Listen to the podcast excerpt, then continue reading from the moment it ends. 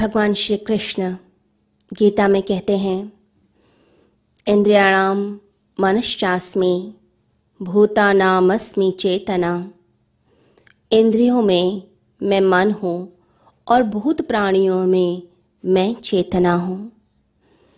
भगवान इंद्रियों में अपने आप को मन बताते हैं। हम जानते हैं कि हमारी पाँच ज्ञान इंद्रियाँ हैं। हमारी आँखें सुंदर दृश्यों को देखना चाहती हैं। कान, मधुर वाणी को सुनना चाहते हैं। नासिका, अच्छी सुगंधित गंधों को लेना चाहती है। जेफा अच्छे अच्छे व्यंजनों का स्वाद ग्रहण करना चाहती है।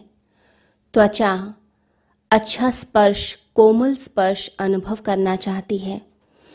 ये जो पाँच इंद्रियाँ हैं, पाँच सेंसेस हैं इन सब के अपने अपने डिपार्टमेंट्स हैं, अपना अपना इनका काम होता है। और ये सूचनाओं को संसार से एकत्रित करके मन तक पहुँचाने का कार्य करती हैं। एक इंद्रिय, एक जो डिपार्टमेंट है, वो दूसरे डिपार्टमेंट को नहीं जानता। आँखें सिर्फ़ देखने का कार्य करती हैं, परंतु आँखें ये नहीं बता पाती कि मैं जिसको देख रही हूँ। वही व्यक्ति बोल रहा है, वो कान पता नहीं कर पाता। तो आँखें और कान के बीच में कोई भी कनेक्शन नहीं है। वो जो कनेक्शन है, वो जो व्यवस्था है, वो मन स्थापित करता है। तो कान पता नहीं कर सकता कि वो क्या, आँखें क्या देख रही हैं। वो सिर्फ़ सुन सकता है। तो जितनी इंद्रिय हैं, सबके अपने अपने काम हैं। तो अगर इनको जोड़ने वाला कोई तत्व नहीं होगा तो ये मनुष्य के लिए घातक सिद्ध हो जाएगा, वो खंड खंड हो जाएगा। तो इनको जोड़ेगा कौन? इनको जोड़ने वाला जो तत्व है, वो है मन। मन इंद्रियों से ऊपर है, इसे श्री कृष्ण कहते हैं, इंद्रियों में मैं मन हूँ। तो जो जोड़ता है, जो संयुक्त करता है, जो नियोजित करता है, जो इसकी व्याख्या करता है वो मन है, जैसे पाँच रास्ते हैं तो पाँच रास्तों को जिसने जोड़ लिया वो मन। तो इंद्रिय संवेदनाओं को लेकर आएँगी इन्फॉर्मेशंस को लेकर आएँगी, परंतु उन सब इन्फॉर्मेशंस को जो डेटा आया है, सूचनाएँ आई हैं, उन सबको प्रोसेस करने का काम जो है एनालाइज करने का जो काम है, वो सारा काम फिर मन का होता है। मन बताता है कि जो हो रहा है सही हो रहा है कि नहीं हो रहा है। मन की शक्ति कम होती है, जब कोई भी एक इंद्रिय जो है, वो खराब हो जाती है। जैसे जब कोई व्यक्ति अंधा हो जाता है तो उसकी एक इंद्रिय कम हुई तो मन की शक्ति थोड़ी सी कम हो गई। तो मन की शक्ति जो है, वो इंद्रियाँ हैं, इंद्रियाँ पावर देती हैं। अगर हमारा मन जो है, वो बेहोश हो जाए तो इंद्रियाँ होकर भी इंद्रियों का कोई फ़ायदा नहीं होता है। जैसे कोई व्यक्ति, कोई शराब पी लें या कोई ऐसा तत्व ग्रहण कर ले जिसके बाद वो बेसुध हो जाए। तो इंद्रियाँ होकर भी वो बेकार हो जाती हैं। इंद्रियाँ काम तो कर रही हैं, आँखें काम कर रही हैं, कान सुन रहे हैं, नासिका भी काम कर रही है, लेकिन उस व्यक्ति को होश नहीं रहता कि वो क्या बोलता है, वो क्या कहता है, कहाँ चल रहा है। एक पैर कहीं जाएगा, दूसरा पैर कहीं पर चला जाएगा, क्योंकि मन बेहोशी की हालत में है। मन अपने आप में नहीं है तो इंद्रियाँ होकर भी बेकार हो जाती हैं। भगवान कहते हैं, इंद्रियों में मैं मन हूँ। ये एक प्रतीक है अर्जुन को समझाने के लिए, क्योंकि हम आत्मा परमात्मा की बातें तो सुन लेते हैं, परंतु उसको अनुभव हमने अभी तक किया नहीं। तो जहाँ पर हम हैं, वहीं से परमात्मा शुरू करते हैं, कृष्ण शुरू करते हैं। हम ये जानते हैं कि कृष्ण सिर्फ़ मन नहीं है वो मन के पार ज्ञाता है, वो दृष्टा है। बल्कि दृष्टा भी नहीं, क्योंकि दृष्टा भी दृष्टि से बंधा है। वो तो उसकी भी पार वो चैतन्य शक्ति है, वो शुद्ध चैतन्य है। जैसे महावीर कहते हैं कि सिर्फ़ जानना जहाँ शेष रह जाता है, जहाँ नोइंग रह जाती है, बस वहीं हमें पहुँचना है। तो कृष्ण तो वह नोइंग है, यानी वो चैतन्य है, शुद्ध शक्ति है। लेकिन समझाने के लिए कृष्ण कहते हैं कि इंद्रियों में मम मन। हूँ मैं सुप्रीम पावर हूँ, समझाने की बात करते हैं। जहाँ हम हैं, वहीं से चीज़ें हम समझ सकते हैं। उससे ज़्यादा जो गहराई की बातें होती हैं, गहनतम ज्ञान है, वो हमें समझ नहीं आता। वहाँ पर हम अटक जाते हैं। जैसे कोई व्यक्ति मंदिर के बाहर खड़ा हुआ है, उसे मंदिर की प्रतिमा के बारे में कुछ भी नहीं पता है।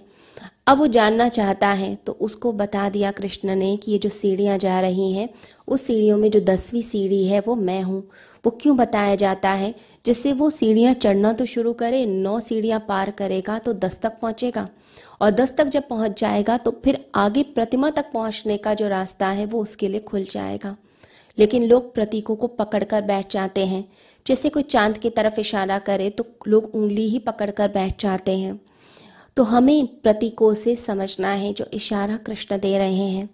कृष्ण इसके बाद कहते हैं कि मैं भूत प्राणियों में मैं चेतना हूँ, मैं चैतन्य शक्ति हूँ, मैं जानने वाली शक्ति हूँ। हम मानते हैं कि हम शरीर हैं। तीन तरह के लोग हैं इस संसार में। एक तो कहते हैं हम सिर्फ़ शरीर हैं। सिर्फ़ खाओ, पियो, मौज करो। सिर्फ़ शरीर की सुविधा देखो। आराम से उठना चाहिए, आराम से काम करना है। हमें कुछ भी प्रयास नहीं करना, मेहनत नहीं करनी, वो शरीर को सुख देना चाहते हैं। दूसरे तरह के लोग होते हैं जो मन के लय में क्या बोलना चाहते हो। मैं तुमसे सिद्धांत की चर्चा नहीं करूँगा, मैं तो सीधे सीधे परीक्षा तुम्हारी लूँगा। तब जानूँगा कि वास्तव में तुम मानते हो कि आत्मा अमर है और ये शरीर नश्वर है। तो साधु ने कहा कि अगर ये बात है तो आप सीधे परीक्षा ही ले लीजिए। क्योंकि मैं कुछ भी समझाने की कोशिश करूँगा। आप शरीरवादी हैं, आप शरीर को ही सब कुछ मानते हैं। तो मैं अगर आत्मा के बारे में कुछ भी बताने की कोशिश करूँगा तो वो बात आपकी समझ में आएगी ही नहीं। आप परीक्षा ही ले लें। परीक्षा ही निर्णायक हो जाएगी। तो सम्राट ने कहा, ठीक है। उसने दो लोगों को बुलाया और कहा कि, इस साधु का एक पैर तोड़ दो। अब जो साधु था वो मुस्कुराने लगा, उसने कहा हाँ मेरे पैर को तोड़ो। और इस तरह से घुमाओ, बाई तरफ़ से घुमाओगे तो ये पैर बड़ी आसानी से टूट जाएगा। अब सम्राट ने कहा कि मैं मज़ाक नहीं कर रहा हूँ। तो साधु ने कहा, आप मज़ाक कर भी नहीं सकते क्योंकि आप शरीर के तल पर जी रहे हैं। मैं आत्मा के तल पे जीता हूँ। शरीर और मेरे बीच में फासला है, इसलिए मैं मज़ाक कर सकता हूँ। तो दो लोगों ने मिलकर उस साधु का पैर तोड़ना शुरू करा। अब जैसे ही पैर टूटा, सम्राट हैरान हो गया कि वो साधु उसके चेहरे पर कोई शिकन भी नहीं आई, कोई फ़र्क भी उसे नहीं पड़ा, बल्कि वो सम्राट से कहने लगा कि अगर आपकी परीक्षा पूरी हुई तो मैं जाऊँ। मेरा ये जो शरीर है, ये ज़रूर लंगड़ा हो गया, पैर ज़रूर टूट गया है, परंतु मेरी आत्मा जो है वो लंगड़ी नहीं हुई है। मेरी आत्मा नहीं टूटी है, मैं जैसा था, मैं वैसा का वैसा हूँ, मैं पूरा हूँ। कृष्ण भी अर्जुन को यही बात समझाने की कोशिश करते हैं गीता में बार बार क्योंकि अर्जुन शरीर के तल पर जी रहा है। अर्जुन कहता है कि ये मैं शरीर हूँ, मेरे जो प्रियजन हैं, मैं उन्हें कैसे मार दूँ, कैसे तलवार चला दूँ? लेकिन अर्जुन ये नहीं समझता कि इसके पीछे एक आत्म तत्व है और जो तलवार है, वो उस आत्मा को छेद नहीं सकती है। तो कृष्ण यहाँ समझाते हैं कि मैं वो चैतन्य शक्ति हूँ। चेतना, चैतन्य शक्ति यानी कि जिसके द्वारा आप संसार को जानते हैं, जिसके द्वारा जाना जाता है, वो है चैतन्य शक्ति जिसके द्वारा हम बोध से भरते हैं।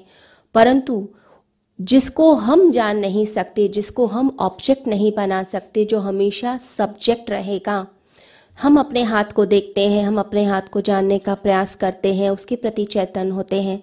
तो जैसे ही हम चेतन हो गए, हमारा उससे फासला हो गया। हम अपने विचारों को आँख बंद करके देखने का प्रयास करते हैं। तो जैसे ही हम चेतन हुए, विचारों और हमारे बीच में फासला हो गया। हम अपने इमोशंस को जानना चाहते हैं, जैसे ही उसके प्रति चेतन होते हैं, फासला हो गया। तो चेतना वो जिसके द्वारा जाना जा सकता है, लेकिन जिसको ऑब्जेक्ट नहीं बनाया जा सकता। योग ध्यान और अध्यात्म कहता है कि अब इसी चेतना को जानने का प्रयास करना है। अगर इसी को नहीं जाना तो जीवन व्यर्थ हो गया। बड़े से बड़े फिलोसफर्स कहते हैं, क्रिकार्ड ने कहा कि जो चेतना है, वो अल्टीमेट जो कॉन्शियसनेस है, वो अल्टीमेट सब्जेक्ट है, उसको ऑब्जेक्ट नहीं बनाया जा सकता। लेकिन अध्यात्म की खोज यही है कि कैसे हम चेतना को जान लें। अगर नहीं जानेंगे तो ये जीवन ही हमारा व्यर्थ होगा। तो इसके लिए क्या किया जाए? इसके लिए होश से भरकर जब व्यक्ति चलता है, चले तो होश में, बोले होश में, खाए होश में, और ये जाने कि मैं एक आत्म तत्व हूँ। जब हम ये जानने का प्रयास करते हैं, जब हम ऐसे होश में भरते हैं तो हमें समझ आता है कि जो कृष्ण कहते हैं कि चैतन्य शक्ति, वो चैतन्य शक्ति हम ही हैं। तो अपने आप को हम जान सकते हैं गीता के माध्यम से। तो इस गीता को श्री कृष्ण के वाक्यों को अगर कोई सुने और जीवन में उतारे तो उसका पूरा जीवन धन्य हो सकता है और जीवन आनंद से भर सकता है। सभी को हरिओम।